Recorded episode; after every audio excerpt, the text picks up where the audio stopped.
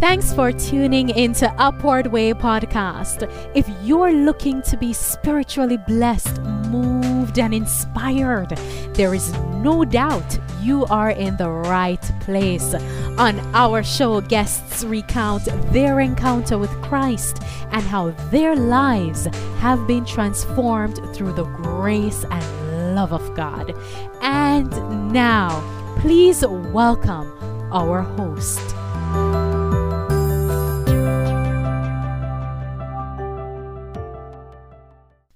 Hello and welcome to Upward Way. I am your host, Marlon Walters. My guest today serves as the pastor of the Ebenezer and Three Angels Seventh day Adventist churches in Bronx, New York. This energetic servant of God has over 30 years' experience in ministry. Pastor Charles P. Blythe, welcome to the Upward Way. Thank you. Thank you, sir.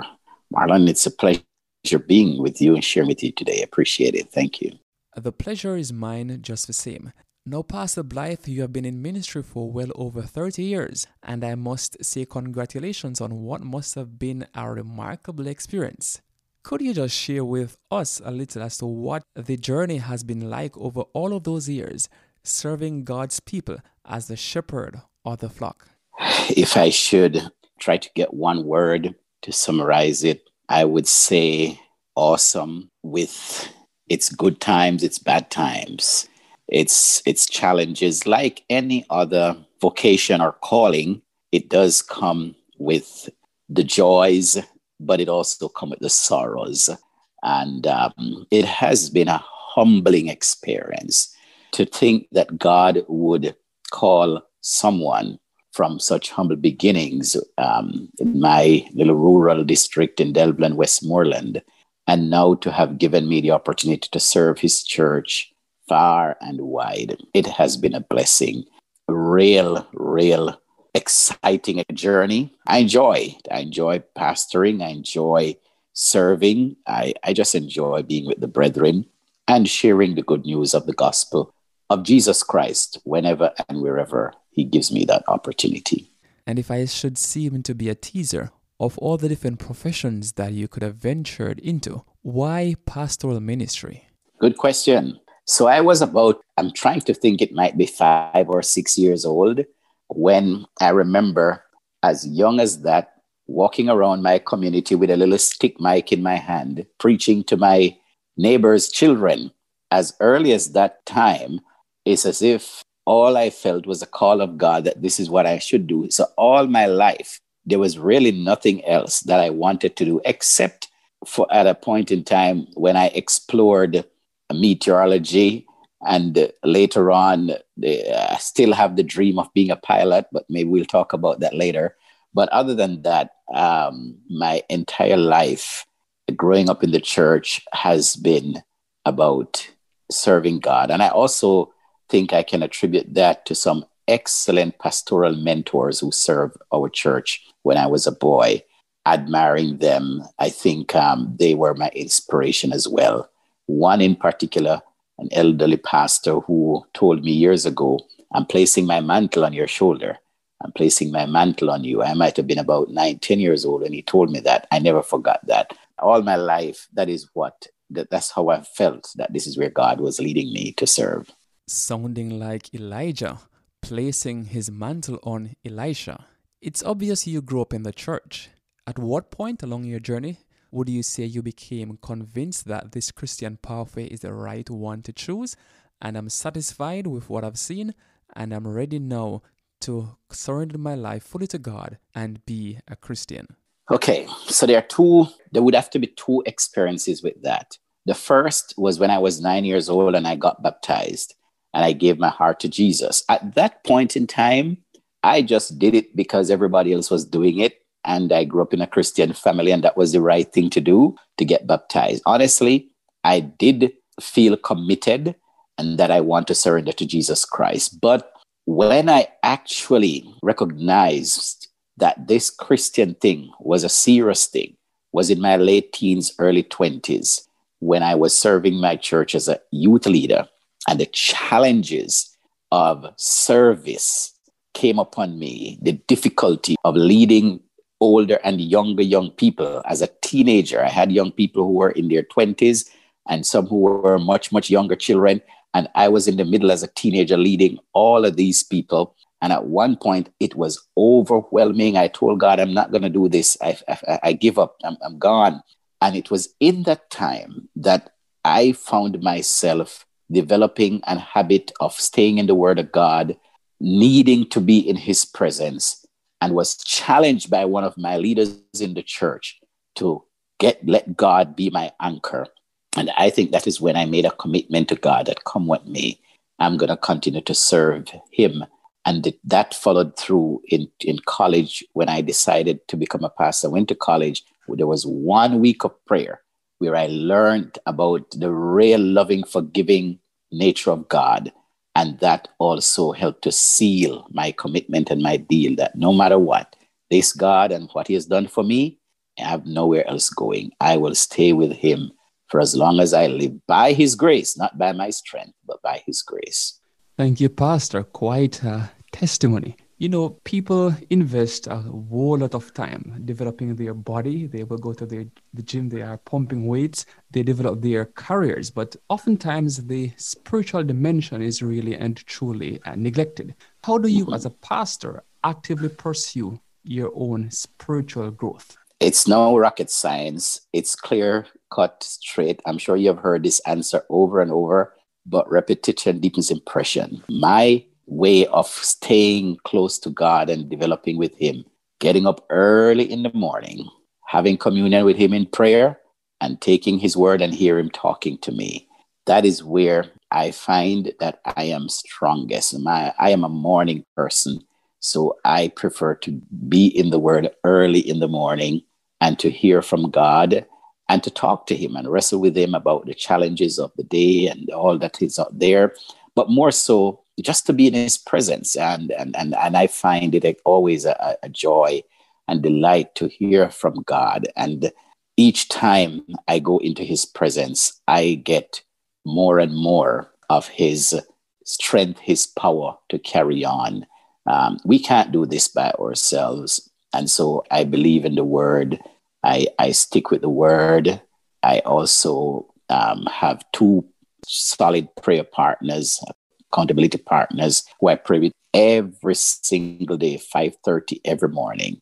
Um, so after my personal thing, then I have them pray with me. We've been doing this for maybe four or five years plus now. And um, every single morning we meet, except for when I have to be away or they have to be away. But either way, two of them, two of us would still be praying.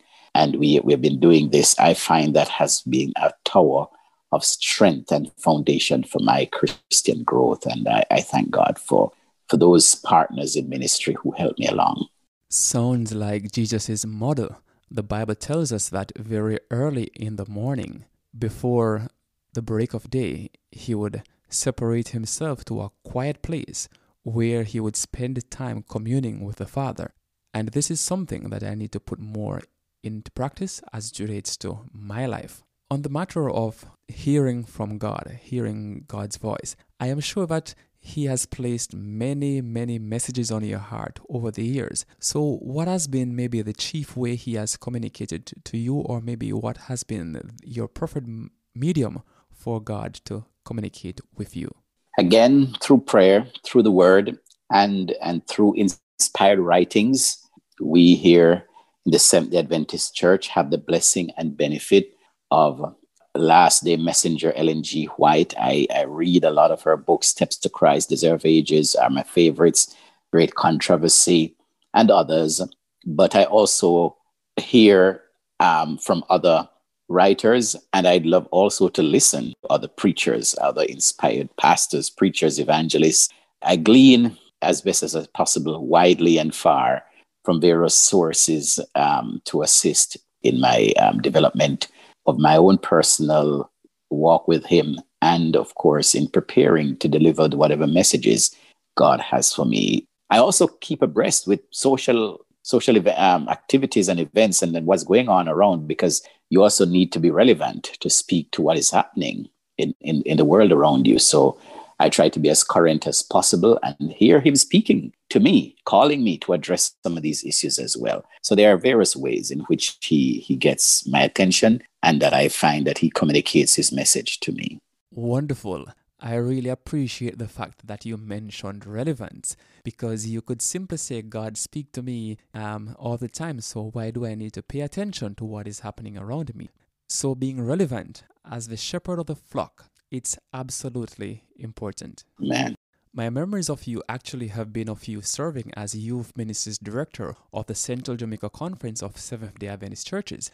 And though you may not have heard it from me or from them, the brethren at my church, Glengoffe Seventh day Adventist Church, were always impressed by the energy that you exude, the, the joy that you brought to ministry, and they were always captivated by the work that you do. So when you talk about that relevancy, I can really and truly relate to having experienced it firsthand as one of, would say, one of your sheep.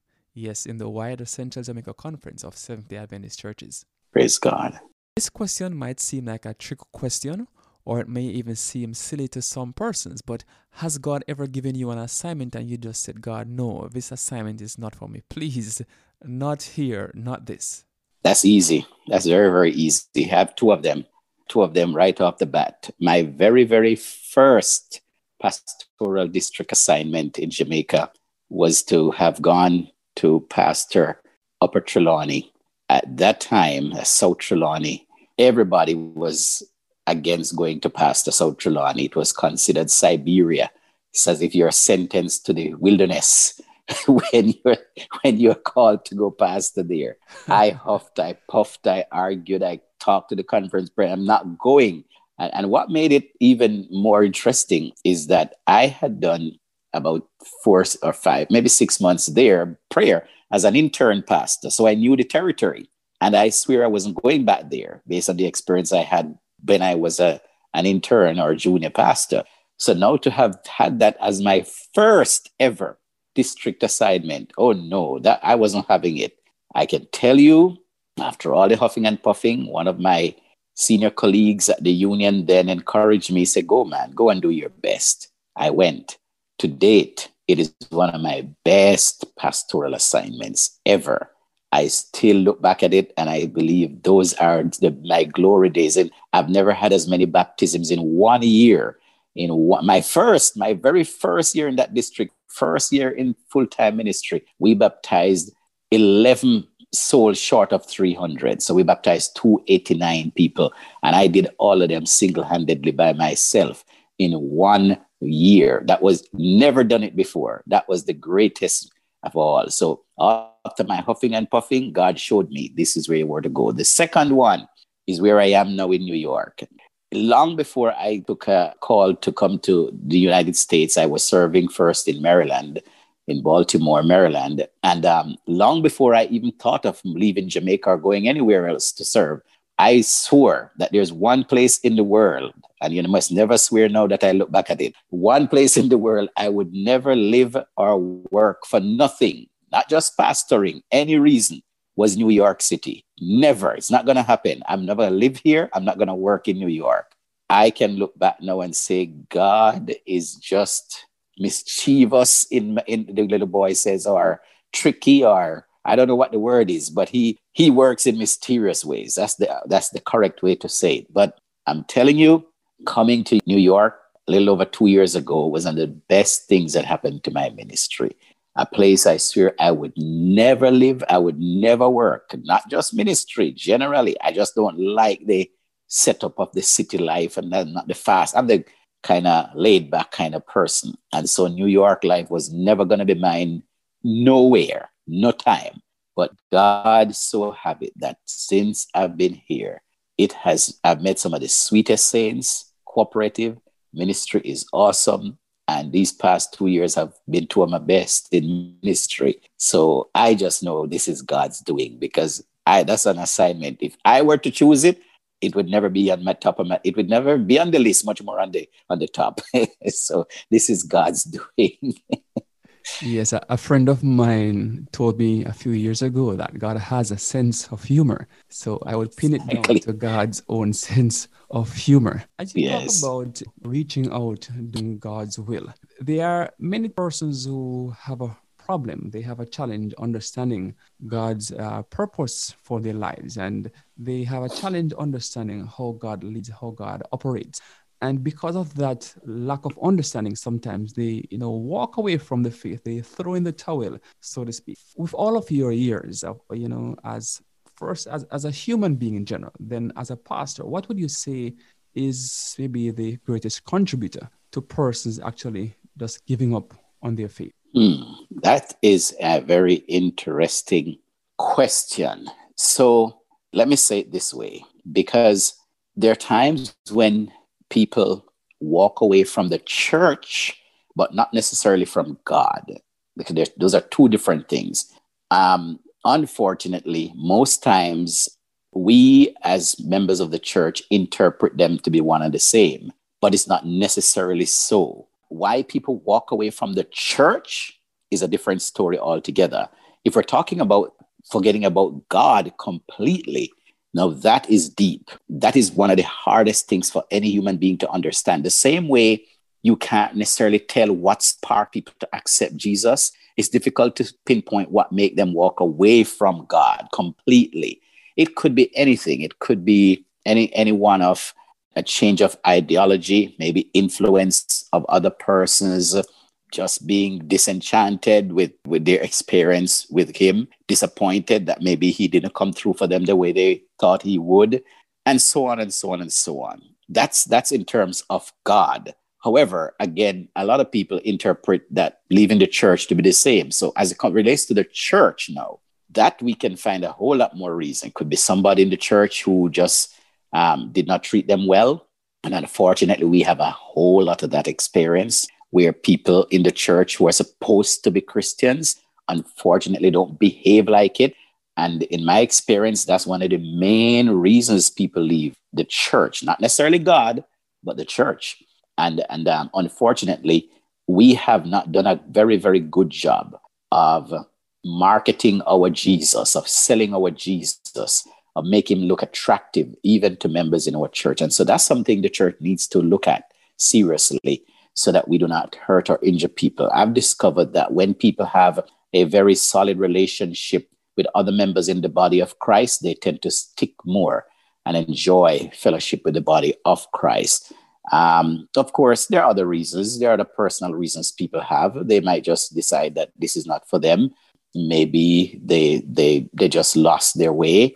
Um, maybe there are other things that excite them, other things that interest them, many, many other reasons. But my personal experience is that a number of persons tend to leave because they felt a disconnect be- between what we say and how we live, what we preach and how we behave to them. And, and that's unfortunate. I pray that God will change that and that people will see genuineness in what we do as, as servants of His, as His children wonderful pastor and and i really appreciate you making that that differentiation because many times we really and truly do not recognize that they are not one and the same. Right. you come across as such an you know effervescent energetic person and uh, as would say you know you larger than life kind of personality.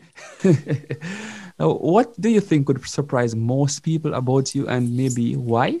That I'm an that I'm an introvert, that I don't like being up front, that my place is in the background, that I am very scared of public life, publicity and exposure, that that my best place is in a corner where I can plan and coordinate and lead from behind and and, and guide the process, but I will be in the background. Uh, yeah, that every time I say that to people, you, you Pastor Blythe, you an introvert? No, I don't see that well. Yes, yes. In fact, um, I surprised myself some years ago when I did my master's in counseling psychology. And one of my professors ran this um, personality test, um, temperament test on, on, on the students. And he discovered that my result came back split 50 50 extrovert introvert. So this, he has never seen that. He was shocked. He said, Wow, I've never seen this anywhere. Somebody being 50% extrovert, 50% introvert. Either you're one or the other. But I was split down the middle. And so he called me in, going through my test questions to see why I was scoring 50 50 extrovert introvert on my temperament test sorter. And he discovered all of the extrovert leaning items were dealing with my professional life as a pastor. And all of the introvert leaning test items were my personal life. So basically, ah. I was being extroverted because of what I do. But personally, if you leave it to me as a person, I am a born full blown introvert. So if I wasn't, if I didn't, wasn't in a profession where I had to be upfront, maybe you wouldn't even know that I exist because I like to be in the background. But um, yeah, yeah. So that's that. That I think is the is the thing that would frighten most people. They believe I'm a effervescent, outgoing. No, I, I like my corner. I like my quiet space. I like to be in the background. I must say that that is also a surprise to me. Yes. Down, I would pin it down to to a passage in, in Isaiah, I believe maybe chapter 6, verse 8.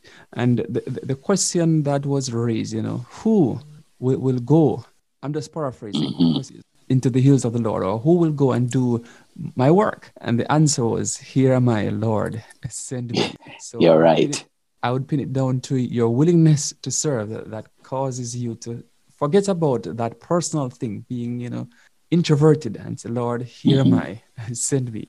You're right. Amen. Amen. Yes, and uh, I must really give, give give God thanks that you really answered His call to ministry. Amen question here um, that speaks to you know struggles that we undergo as human beings and of course being a pastor you're not immune to that now what might have been one of or some of your greatest obstacles and of course what has been your strategy to overcoming those obstacles or maybe that obstacle uh, wow which pastor cannot just give you a whole list a whole grocery supermarket list of those issues um, I've had them. I've, I've had my fair share of challenges and struggles. Um, unfortunately, we, we live in a, well, we live in a real world. We live in a sinful world. And I think that's the first thing we all have to accept and understand that in this world of sin, we will not have things perfectly. There are going to be challenges. And even the best of us can become very obnoxious and terrible. And I've discovered that even in ministry, we have some not so wonderful people. And I've had my experience, bad experiences in the church, serving as a pastor with other colleagues who make your life difficult. And at one point, even to the extent that I decided I was going to leave ministry. I, I, was done with it. I, I couldn't deal with the hypocrisy anymore. It, it was creating anxiety and problems in my family. I, I discovered it was affecting my marriage, how I relate to my wife. I mean, I'm not blaming people for my actions, but I recognized that it was just not normal what was going on. And I knew there was something driving it. And I and I can say that now because I discovered after that same counseling program that I took that that was what saved me and, and brought me back to sanity, why I'm still here in ministry today. So, so yes, um, there's that. Not everybody who even has been called to ministry is sanctified and you do have those challenges and tests that sometimes you, you wish you had never been a part of this at all. But two years ago, I had my worst experience ever in my 30 years in ministry when I had to literally walk away from a church, not colleagues, but a church that test my patience to the limit.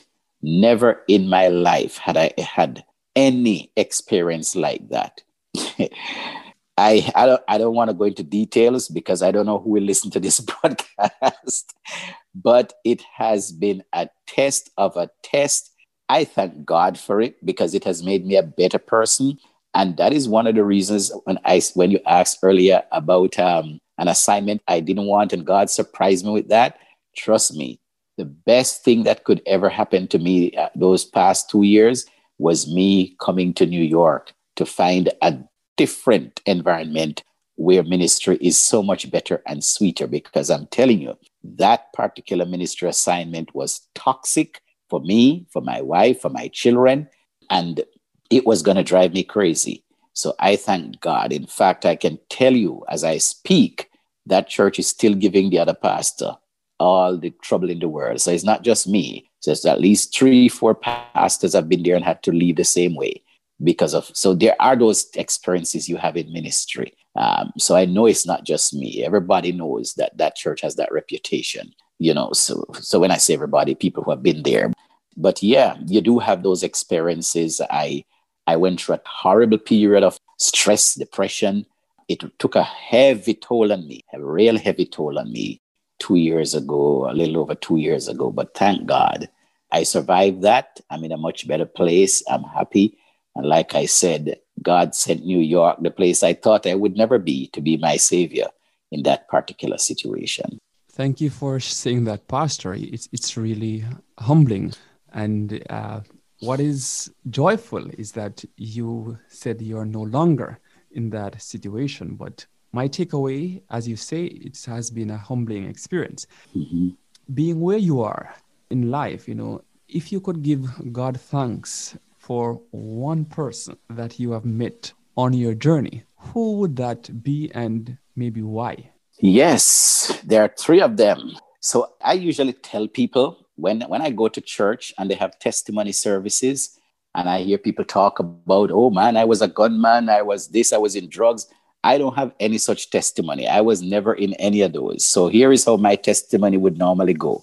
My testimony would say, Lord, I thank you for the day when you allowed me to be born in a Christian family with Christian parents. My greatest encourager, support in my Christian walk was my daddy, who was the foundation of all of us, eight children who are still in the church, in the faith today, some working and serving the church. In fact, I have another brother in Jamaica who is a pastor, who is a president of a conference in Jamaica, and all other brothers and sisters, all eight of us still in the faith. And I can truly say, our father, my father, who died about four years now, is has been that prime, solid person, the stability in my Christian walk. Since then, I've met a number of other persons.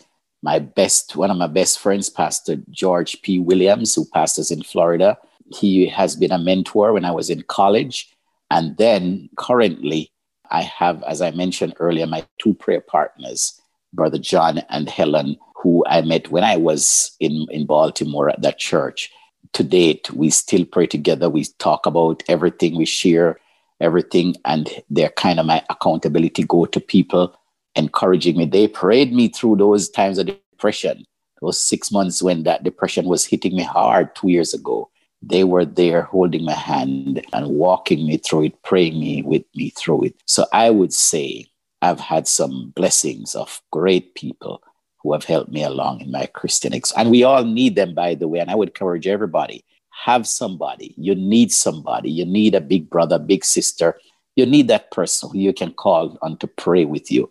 Pastors need them too and every one of us need that in our lives. So please find that person who can be your encourager your strength when you need to somebody to lean on we all need somebody to lean on earlier in the interview you alluded to maybe different different options you had in terms of profession or a different path you could have taken. So apart from pastoral ministry, what other profession would you say you would like to embark on? So, if it is one day before I die, my greatest joy and satisfaction would be to lift a plane off the earth and land it back, and then Jesus can come. So I still have this dream of being a pilot. So if anybody's out there listening, want to sponsor somebody to make it, I would love to even fly for Adventist mission over the world.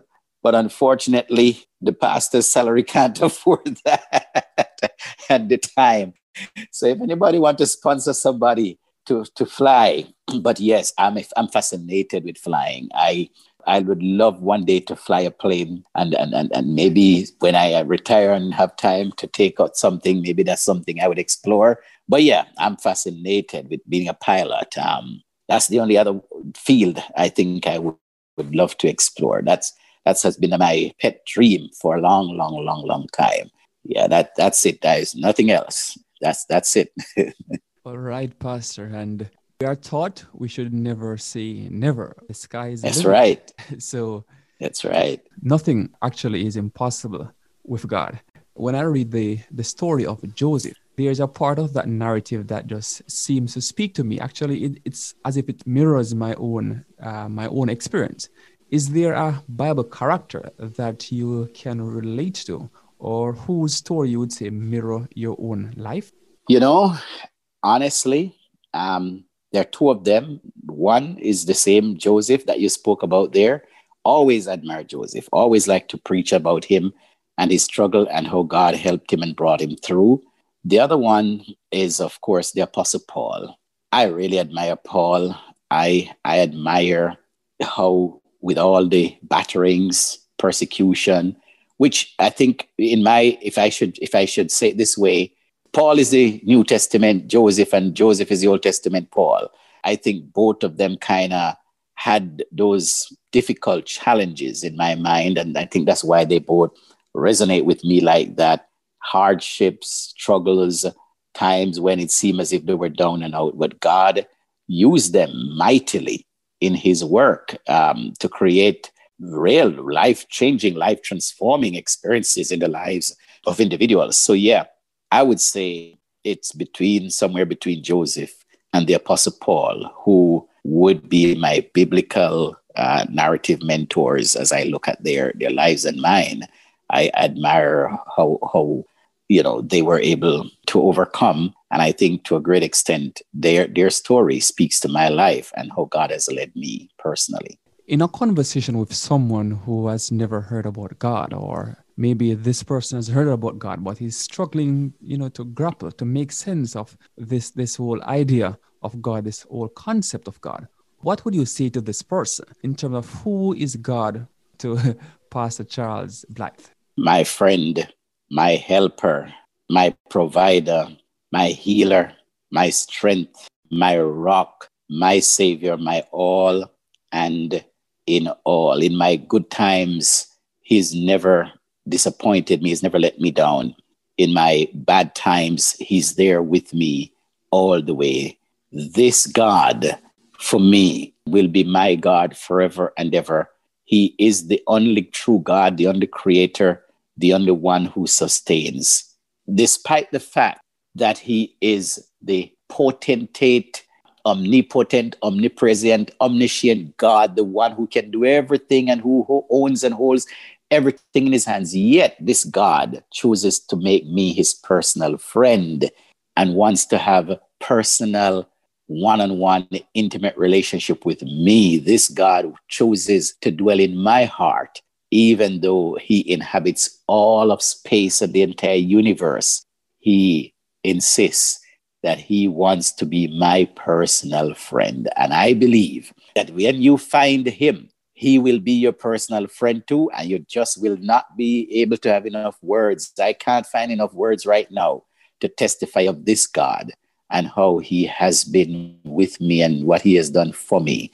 And it's not so much what he has done for me as how as much as who he is, full stop, and who he is to me he is just awesome. And, and the best thing that I could ever do is not to preach so much about him, but hopefully in my lifestyle to demonstrate to that person and those persons what God has done for me and that they would see the light in me and come to know him and love him too. He is my all in all. We have been listening to Pastor Charles P. Blythe, the pastor of the Emmanuel and Three Angels Seventh day Adventist churches in Bronx, New York.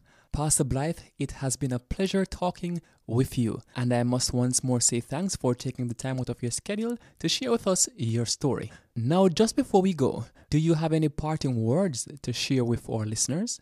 Sure. Thank you. Thank you so much, um, Sir Walters. It, it is a pleasure.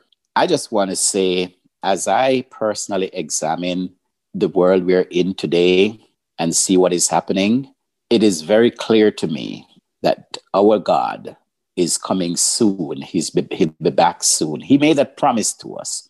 I want to encourage everyone listening, even if you do not never heard of him, maybe you never thought about him, Maybe you don't even like the idea of Christianity or Bible. Well, I'm not trying to force anything on anybody. My, my, my simple thing is give him a try. Trust me, he's the only solution. He's the only answer to this world's problems. And if you see the crisis we have been through in 2020 and what we're going through now, the political unrest right here in the United States of America, it is clear we have come to unprecedented times. And I believe that these are signs are telling us that our Jesus, our God, is coming back very soon. First, he came as a baby. He died, he gave his life, sacrificed his life for you so you can live and you can have life. He did that for you, went all the way and gave his life for you because he loves you. And now he promises that he will be coming back for you. I say, make this God your choice. Look at him and see what he has done for you. Read his word. And I challenge you, you would never be the same again. I pray that you will be ready and I will be ready. So when our God returns, we all will be faithful and waiting to go home with him. That's my word of encouragement to all of you listening today. Amen. Amen. Amen. Let the church say, Amen.